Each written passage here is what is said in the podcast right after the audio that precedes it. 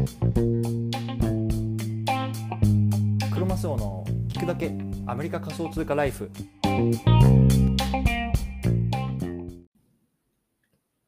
皆さんおはようございます。アメリカ西海岸在住のクロマスオです。今日は12月5日日曜日の朝ですね。皆さんいかがお過ごしでしょうか。今日も早速始めていきたいと思います。よろしくお願いいたします。今日のテーマなんですけれども、今日はメタバースのランドの購入はお金の無駄だと思う人へ伝えたいこと、こんなねテーマで話していきたいなと思います。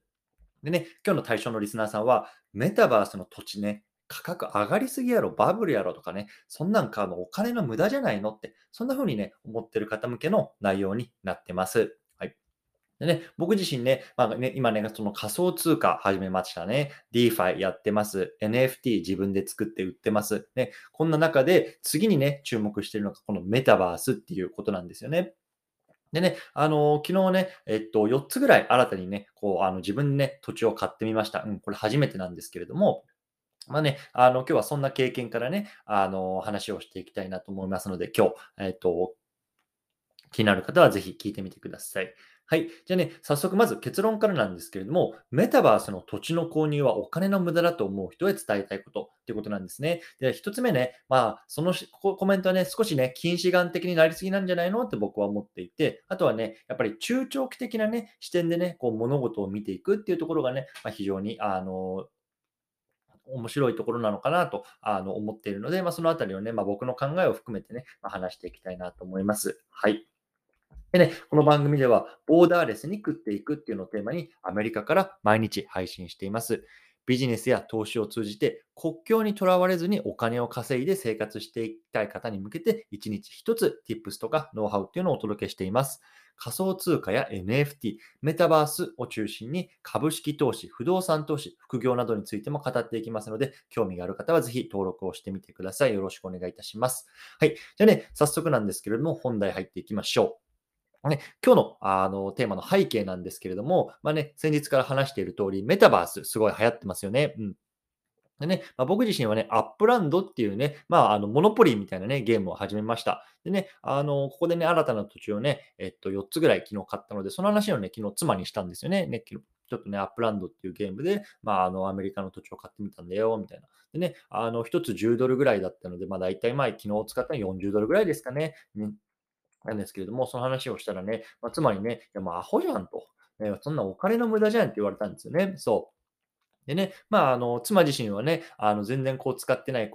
サブスクとかにね、お金を払い続けて、それをね、ちょっと棚に上げつつ、僕がね、こういうゲームに課金することに対してね、お金の無駄だと、言い放ったということなんですけれども、今日はね、昨日のね、こんな夫婦の会話からね、こんなテーマを取り上げてみたいなと思ったのでね、話していきたいなと思います。でね、この会話でね、僕が思ったのは、やっぱりね、世の中の人、僕も含めてなんですけども、やっぱりね、少し近視眼的になりすぎて、中長期的なね、視点で物事を見るっていうところがね、なかなかできてない人が多いのかなと思うんですよね。例えばさ、僕もそうなんですけども、やっぱりね、今お金がね、副業で稼げないからね、どうしてもね、諦めてしまうとか。でもね、コツコツコツコツ続けていたらね、3年後とか5年後にね、すごくね、大きく稼ぐチャンスっていうのがね、あるかもしれないわけですよね。もちろんね、正解っていうのは誰にもわからないわけなので、そこにね、自分でコミットするっていう、単力みたいのがなければいけないんですけれども、やっぱりね、近い将来を見る力と、中長期的に見る力みたいなのを、やっぱバランスっていうのが非常に重要だと思うんですよね。そう。でね、確かに妻のコメントわかるよね。よくわからんさ、ゲームの土地にさ、$40も$50もさ、払うっていうのは確かにね、馬鹿げてると思えばね、馬鹿げると思いますよ。僕もね、去年までの僕だったらそんなん馬鹿げてると、そんなんちゃんと貯金しなさいって思ってたと思うんですけど。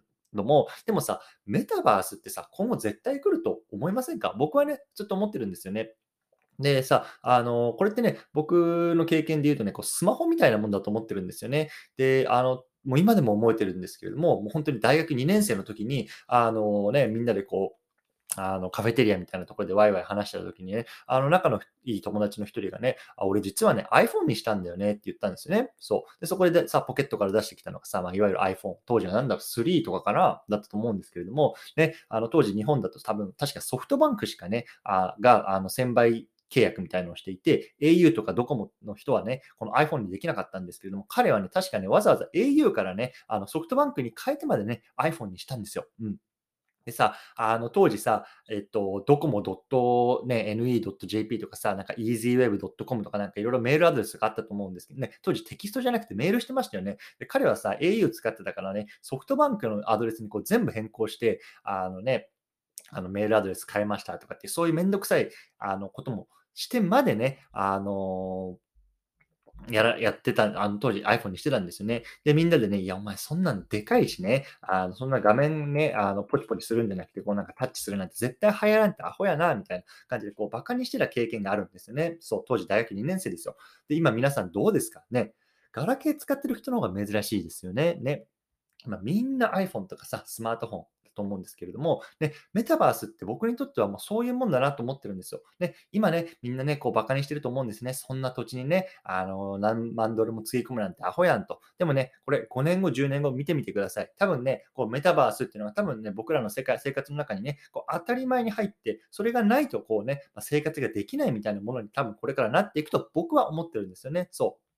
だからこそね、今からね、こう、身銭を切ってね、経験するっていうところがね、僕は非常にね、こう重きを置いてるというか、ワクワクしてるんですよね。やっぱりね、こう自分で土地を買ってみて、でそこにね、こう建築物、家とか、ね、アパートとか、なんか建ててみて、でコミュニティを作って、でね、そこでワイワイしている自分とかさ、友達、家族っていう将来をさ、想像していく、この過程がね、非常にエキサイティングなんですね。でさらにね、この過程に、すごくビジネスチャンスみたいなのもあると思いますし、僕はね、そこがね、本当にワクワクしてるし、本当に今楽しいですね。うん。じゃあね、ここからね、少し僕自身のね、気をつけてることみたいのをね、少し話していきたいと思います。一回チャプター区切ります。はい。じゃあね、ここから僕の気をつけてることなんですけれども、やっぱりね、でもこういう、お金みたいなを払って、何かするっていう時にはね、やっぱりね、こう自分の余力の範囲で、範囲でやるっていうのがね、非常に大事だと思うんですよね。そう。でね、確かにね、今流行ってる、例えばサンドボックスとかさ、ディセントライズとか、いわゆるね、こうメタバースの、空間のいわゆるトップブランドみたいなところの土地っていうのはもうすでにね、こう2万ドルとか3万ドルとか、ね、この前もこのスヌープドッグっていうね、ラッパーさんなのかな、が持ってる土地の隣がね、前もう5000万円でね、こう売れたっていうニュースが出てましたけれども、さすがにね、もうそんなのはね、僕もさすがに手が出せないし、出せないので、っていう感じなんですよね。でね、それはね、僕自身がそのサンドボックスとかディーセントランドがバブルでダメですよって言ってるわけじゃなくてね、そう、自分がその心が穏やかでいられるものっていうのにね、投資とかお金を使うべきだと思うんですよね。で、それはね、僕にとってはやっぱりサンドボックスとかディーセントランドの2万、3万っていうのはね、多分それを持ってることによって価格のアップダウンがするっていうところによって、なんかすごくこう精神が不安定になっちゃうかなって僕は思ってるんですよね。そう、だからそこにとって、僕にとってね、やっぱり心穏やかでいられるっていうのはね、10ドルとかさ、100ドルとか、そんなね、小銭って言ったらあれですけど、そういうのをね、コツコツコツコツなんか、遊べるぐらいのね、アップランドっていう、メタバースゲームだったんですよね。そう。そこでね、こう少しずつ経験を積んでいくっていうのがね、僕自身はすごく心地がいいので、もしね、これからメタバースやりたいんだけどなと思ってる方はね、ぜひやってみたらどうかなと思います。うん。でね、実はね、その昨日5個買ったんですけど、1つね、買った土地がそう自分のね、こうプラットフォーム上で反映されてないんですよね。だからもしかしたらね、もうお金はこう払った履歴があるんだけど、もしかしたらなんかね、こういうブロックチェーン上の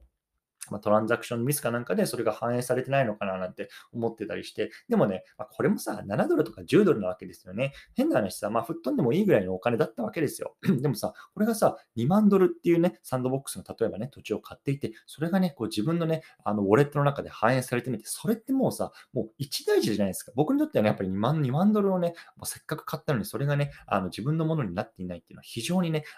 心穏やかじゃないということなので、やっぱりね、小さく始めてよかったなということなんですよね。うん、でね、やっぱ今年1年僕が学んだことはね、これから大きくなる市場で、小さく始めてみる。これがね、非常にね、大事なことかなと思いますね。もう一回言いますね。大きくなる市場で小さく始める。これがね、非常に大事なことかなと僕は思います。